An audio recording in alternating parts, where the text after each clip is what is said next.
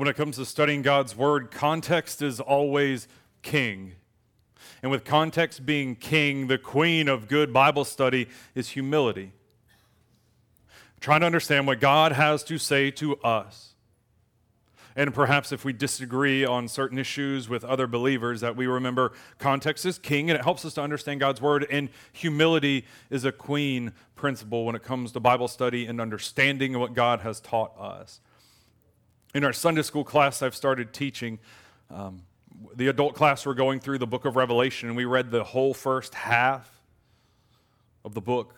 This morning, we'll read the second half, chapters 12 to 22 next Sunday morning. It's kind of a preview. Come with us, be a part of our adult Sunday school class as we read the book of Revelation. Now, are there some things that are non negotiables, like whistling when you talk. Sometimes it just happens. You don't really know why. I don't think I'm missing any teeth. My daughter is, but not me. But anyway, um, this is one thing I will not back down on, and I will take a stance, and you will say something otherwise, especially Tommy and those of you that are like him, because I said this, but I'm going to say it anyway. It is revelation, singular. It is not revelations. Revelations, if you say that, it is wrong. But I'll be humble in telling you that, right? Because Anyway, it is the revelation of Jesus to John as he is exiled at the end of his life on the island of Patmos for what? Well, for believing in Jesus like you and I do. It is not John's revelation. It is the revelation of Jesus Christ to John, who at the end of his life, being the only disciple whose life was not ended early because of his belief and genuine pursuit of holiness to be like Jesus. John lived probably until his 80s, where all the other apostles were martyred or killed early. Now, John suffered because of his faith, yet he lived to tell this tale. To have this picture of the throne room in heaven being put before him. And the book of Revelation tells us that John was able to see this vision because on the first day of the week that he was filled with the Spirit he, as you and I have done this morning, was worshiping God. And it's through that context that God spoke to him and transformed John and allowed him to see this image that became the book of Revelation that culminates the story of God in our text in the Bible. God in His Word begins in the garden in Genesis and He ends in the garden in Revelation. And the story in between is where you and I find ourselves. And honestly, you want to see me squirm, come to Sunday school. You're gonna, we're going to read some stuff. And then in a couple weeks, I'm actually going to let you ask some questions. And on some of these things, I'm just going to go, you know what? Y'all, I don't know. I don't know. But a lot of what we find, it's not a salvation issue that we read if we disagree about how to interpret certain things because some things could go this way or that way. Not what it's called the revelation. No argument there. No good ones, anyway. But what we will find is that we will be humble in what we understand and what God tells us and the pictures that God makes clear through his book. What we will see in the book of Revelation, what I want to paint for you today, verbally, not artistically, because it would look really bad if I got out something and tried to do that, but verbally paint for you this picture of these three images that we get of Jesus in the book of Revelation from Revelation chapter 1 Revelation chapter 5 and Revelation chapter 19. We have these images of Jesus, these titles that we get of Jesus that are fundamental, that drive the narrative of this story of the revelation of Jesus of this last book of our New Testament. That we see Jesus in the center stage of everything as he always is, along with God the Father and the sevenfold Spirit, Revelation 1 46, and read along with that. Jesus is with the Father, He is with the Spirit as this is presented. And these titles of Jesus that we are given, these portraits, these snapshots we get of Jesus reigning on His throne, are Jesus as a faithful witness in Revelation 1, as the firstborn of the dead in Revelation chapter 5 and of the ruler of the kings of the earth in Revelation chapter 19. This picture of the colossal high priest in chapter 1 is Jesus as the faithful witness to the seven churches. In the book of Revelation, what we do most often, we don't count the numbers, we weigh the significance. The number seven is a number that represents totality and completion. The seventh day the Lord rested. Why? Because his creation was complete. So, throughout the biblical narrative, throughout scripture, when we have this seven represented, yeah, it may be talking about actual seven days because there are seven days in creation. But what these seven churches are representing, the totality, all of the churches, not just in these seven cities in Asia Minor that John writes to in Revelation chapter 2 and 3, these churches and cities like Philadelphia and Laodicea and Pergamum and Thyatira and Sardis. But it's representative of all of the church everywhere. So when Jesus writes these letters to the churches, these seven churches, that's to them, but that's also to us. And with context being king and how we understand God and His Word, these letters to the seven churches must first and primarily apply to the people living in the first century in Asia Minor that lived in those cities. That is our first understanding of Revelation 2 and 3. And it is from that we, we can, and only from that, that we can properly draw any further meaning to us today as Christians living in whatever century it is that we live. It must first determine what it means before we can know, or we know, determine what it meant before we know what it means. And in the book of Revelation, it starts out this way the revelation of Jesus Christ, which God gave him to show his servants the things which must soon take place. And he made it known, known to his servant John by sending angels to him. And so at the very beginning of Revelation, it starts with Jesus, the revelation of Jesus. And at the end, as the curtain closes on the story, Revelation 22, verse 20, come, Lord Jesus. So at the very beginning and at the very end, and everywhere in between, our focus is on Christ and what He has done and what He will accomplish. So don't be too distracted by the things, the images, the beast and the horns and the trumpets and the bowls and the seals and the plagues and the death and the bloodshed and the tribulation and the battle and the Antichrist. Wait, that's not there. You want to talk about the Antichrist? We got to study John's epistles, not Revelation. So we won't be talking about an Antichrist or the Antichrist in the book of Revelation. Why? Because it's not there. These pictures of Jesus as the faithful witness, as the slain lamb, and as the ruler of the kings of the earth.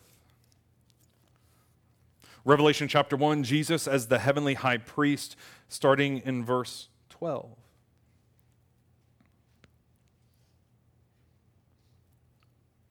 Then I turned to see a voice that was speaking to me, and on turning, I saw seven golden lampstands. And in the midst of the lampstands was one like the Son of Man, clothed in a long robe, with a golden sash around his chest, and the hairs of his head were white, like white wool, like snow, and his eyes were like a flame on fire. His feet were like burnished bronze, refined in a furnace, and his voice was like that of the roar of many waters.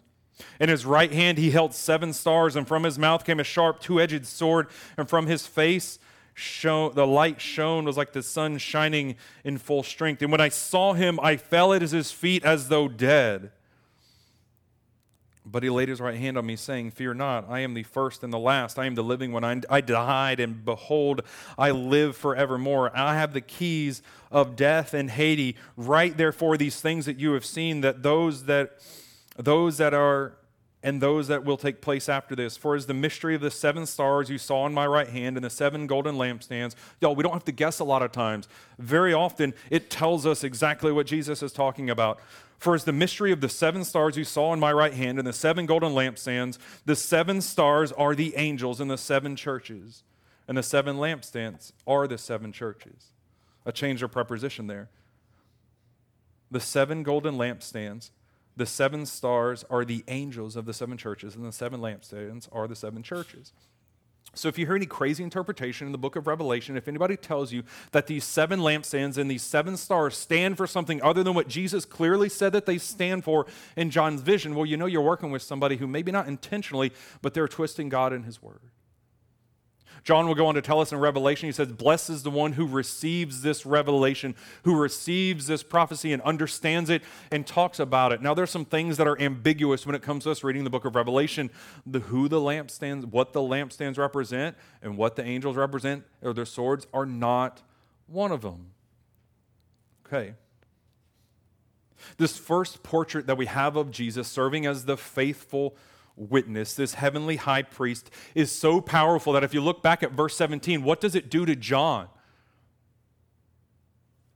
This picture of Jesus is so strong that it strikes him down on the floor as if he is dead because the image of Jesus is so powerful.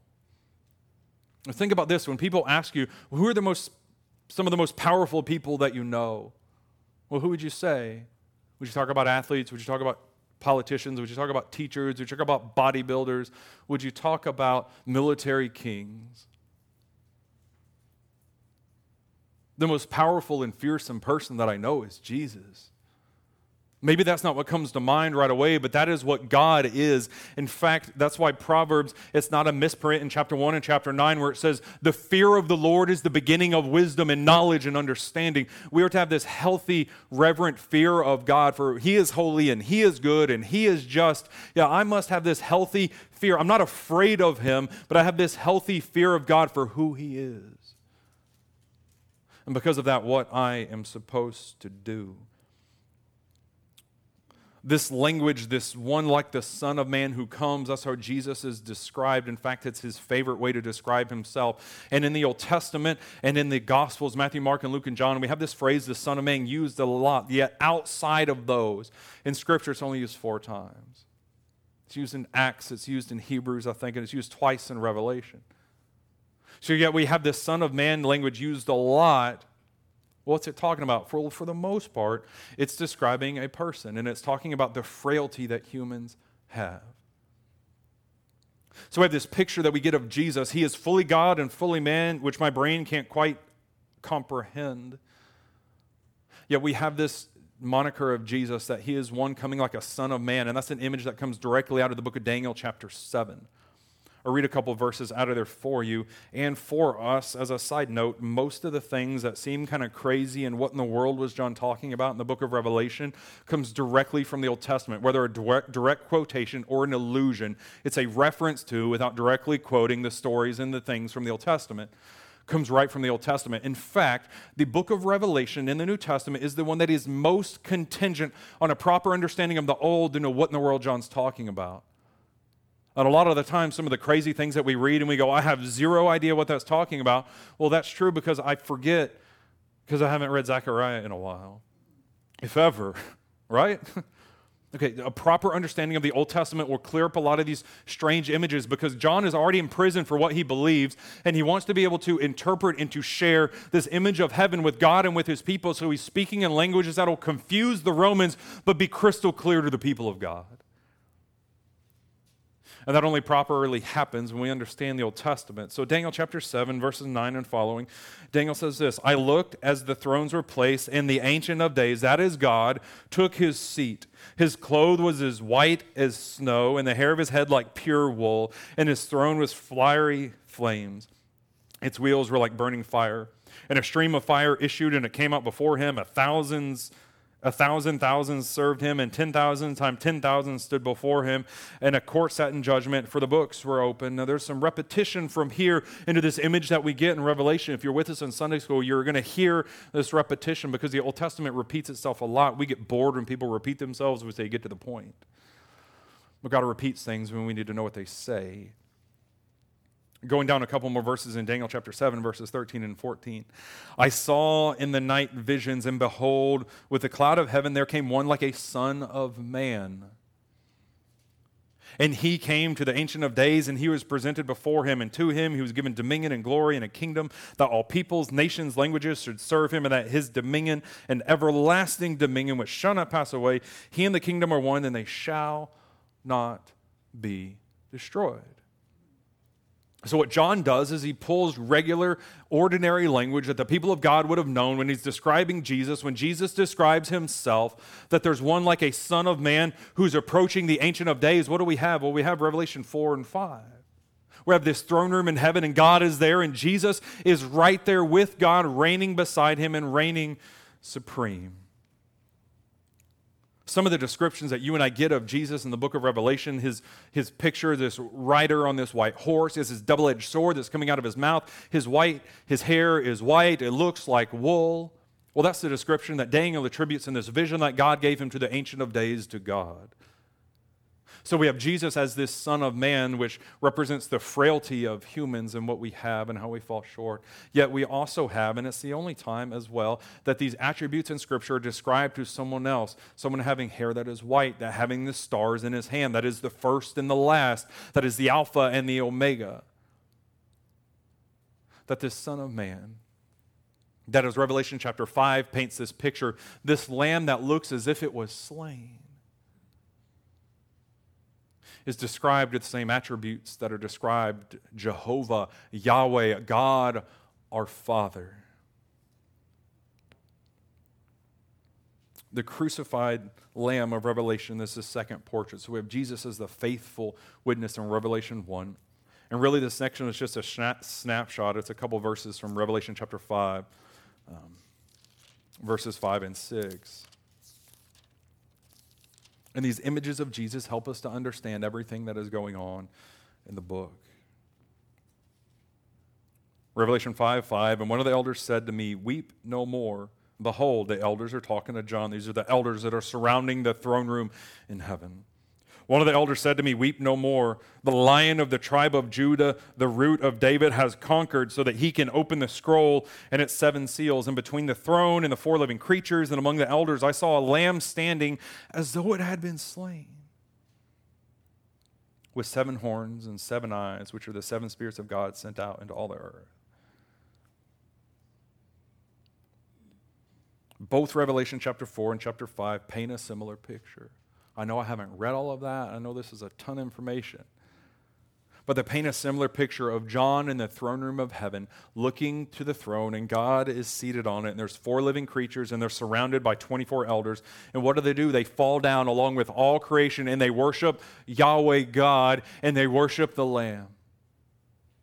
What John is doing is that he's putting an equal sign between God the Father and God the Son, between Jehovah God and between this slain Lamb yet it's standing.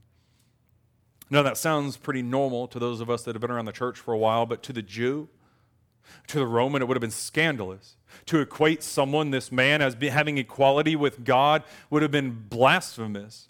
And to the Romans, who were very proud of their emperor and they had this uh, growing emperor cult worship that happened. You're going to equate somebody else with being God that's not Caesar? How dare you? Do you want to die? Yet to us, it sounds kind of commonplace. In these images, this crucified lamb, where it talks about the throne, that the throne belongs to Yahweh, but it's shared by Jesus. Yahweh is the name that the Israelites would not even mention of God. It's a name that we have in the Bible, or if you're reading the text from your scripture, and if the word Lord, L O R D, is in all capital letters, depending on your translation, it is this translation of this word Yahweh that the Israelites wouldn't even mention. And honestly, we don't know how to say it because Hebrew is crazy and they didn't have vowels for a long time with their punctuation. And how do you know how to pronounce a word that a language where the people didn't say it? So that's our best pronunciation. It's probably pretty close. Yet Yahweh God and the throne that he sits on are shared by Jesus. In fact, Jesus stands in the midst of the throne. He is not there by accident, he is there where he belongs. He's there standing before the throne. And that's exactly the way that the very first Christian martyr, Stephen, saw him in the book of Acts, chapter 7. What happens is that Stephen is called before people, and he is a faithful man full of the Holy Spirit that Acts chapter 6 describes Stephen as. And then he is brought before this council of religious leaders, and they say, Well, what's your problem? Why are you causing all this ruckus? And he goes on to give this articulate, immaculate, beautiful picture of what happened in the Old Testament. It's this speech where he says, Y'all done messed up, and here's why, and you killed Jesus. And their response was, Okay, now you're dead. And they killed him, what scripture tells us in Acts chapter 7, verse 6, 56 tells us as much that Stephen, as he is dying for his proclamation of who Jesus is and where he is reigning, He looks up into heaven and he sees Jesus standing before the throne of God. And it's that same image that Acts chapter 7 and Revelation chapter 5 point us back to Daniel 7, where there's the Ancient of Days and he is on his throne and he is reigning. And there's this one like a son of man who is there with him. Are you getting the picture? It's not the first time that we've heard any of this stuff because if we had no other context, if we didn't have Acts, if we didn't have Daniel, if we didn't have the Old Testament, honestly, the book of Revelation would be a hot, hot, hot mess, and we wouldn't really be able to do anything with it.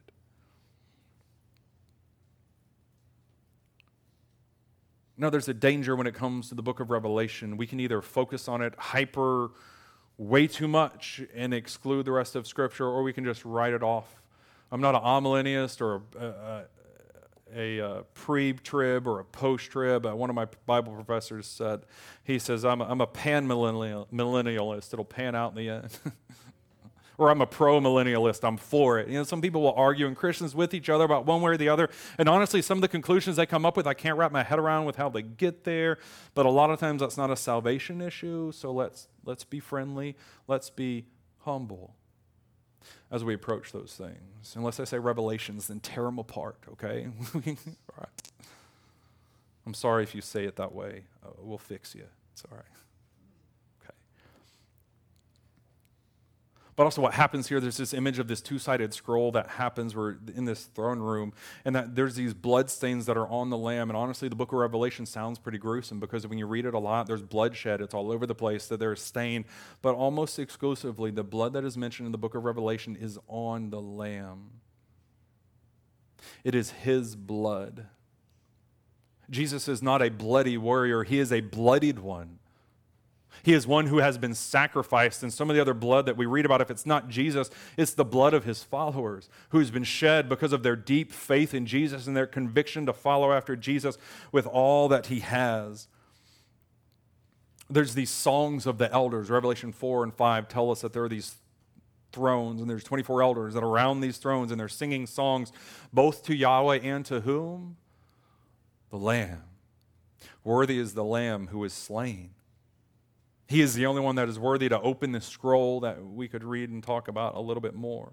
But Jesus this slain man, lamb, and Jesus or God, Yahweh, the lion of the tribe of, Ju- tribe of Judah. Now, if you're going to choose a mascot for your schools, in fact, we have one here in town. It's the Central Lions, and it's the Carrollton City Lambs, right? Ooh, yeah, yeah. No, no, no. You would never choose a lamb as your mascot. You're going to strike fear into the hearts of. No. But what we have is the lion and the lamb reigning together. And both are worthy of praise, and they're going to be praised. In fact, this specific word for lamb is used 31 times in the New Testament, and 30 of those are in the book of Revelation. It all starts right here in Revelation chapter 5, where it says, Jesus is this slain lamb. And every instance, except for one, is talking about Jesus. And the only time it's not, it's in Revelation chapter 13 when the beast is trying to imitate the lamb to trick his followers into following things that aren't true. No other title for Jesus in Revelation or Scripture comes close in prominence or dominance than the lamb that was slain and the power that Jesus has not comes from his might, but it comes from what we would attribute as his weakness, his willingness to lay himself down and to be killed. See, the weakness of the Lamb is his power. It's the blood of his martyrdom that makes him vic- the victorious Savior of the saints. Jesus as the faithful witness, Jesus as the uh, slain lamb, and then Revelation 19 as Jesus as the rider on the white horse, or the picture we get is the conquering king of Revelation. Revelation chapter 19, we skipped all the crazy stuff about beasts and um, other things that we'll talk about later. We have this image as this, as this the apocalypse, this view of Jesus is wrapping up. Revelation 19, 11 and following, it says, Then I saw heaven open, and behold, a white horse. The one sitting on it is called Faithful and True. And in righteousness he judges and he makes war. His eyes are like the flame of fire. Have you heard that before? On his head are many diadems, and he has a name written on them that no one knows himself. He is clothed in a robe that is dipped in blood by the name in which he is called the Word of God. And the armies of heaven, rallied in fine linen, white and pure, were following him on white horses. For from his mouth comes a sharp, double edged sword. We've heard that before too, which, to which he will strike down the nations. And he will rule them with an iron rod. He will tread the winepresses of the fury of the wrath of God Almighty, and on his robe and on his thigh he has the name written, the King of Kings and the Lord of Lords. To state it very delicately, Romans, Revelation chapter 19, verse 15, is pretty explicit in the picture that it gets of the enemies of God's people being trampled under the feet of this conquering king. Uh, Jesus comes riding in on this white horse and a robe that is bloodstained from battle, but yet it's clean as white linen. He's an iron scepter in his hand, as from his mouth comes a double edged sword. Uh, when you think of a mighty warrior, who do you think of? Well, hopefully now we think of Jesus. Because Proverbs 1 7 and Proverbs 9 10 aren't misprints. A healthy fear of the God is indeed necessary the emphasis of the wedding feast in, in, Revelation chapter 19, verses 6 to 9, is not on the destruction of God's enemies, but it's on the rescue of God's people.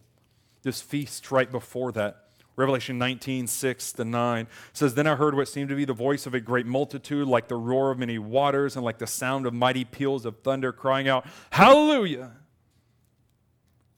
For the Lord our God, the Almighty, reigns. Let us rejoice and exult. Let us give him glory. For the marriage of the Lamb has come, and his bride has made herself ready.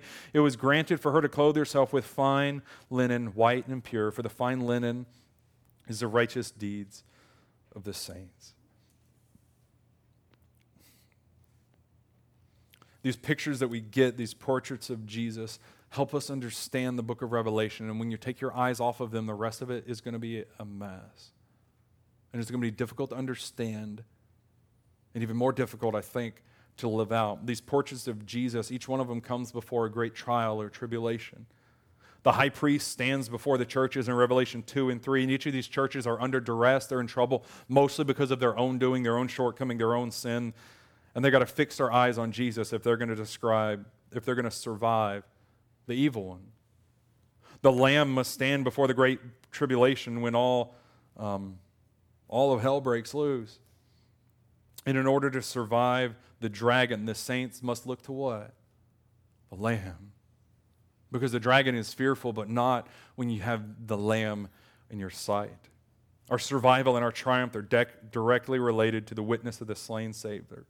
And finally, in this battle before the King of Kings, where Jesus comes riding in on this white horse with this sword coming from his mouth, the word of truth that he is victorious and that the beast is bound in chapter 20 and it's let out again for a short time to wreak havoc on who? On those who don't have their eyes fixed on the Lamb.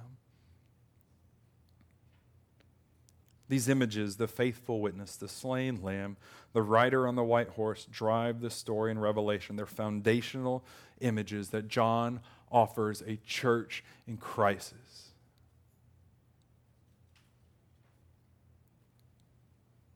Now, perhaps it has varied in its severity over the centuries, but the church of God is in crisis. Not because of God or his promises or any less true, or God's not doing what he needs to do, but it's crisis because life and death hangs in the balance. And that when we fix our eyes on Jesus, the author and perfecter of our faith, that we can see clearly, that we can know what God has called for us to do. In fact, the best way that I can describe the book of Revelation is that it is a discipleship manual. It is for how we as the church are to live today in the face of persecution, in the face of people who don't want other people to know about Jesus, who want us to keep our mouth shut and to stay busy and to not actually invest in others the truth of the Word of God. The book of Revelation is a manual for how we are to live in the face of evil, in the face of the enemy.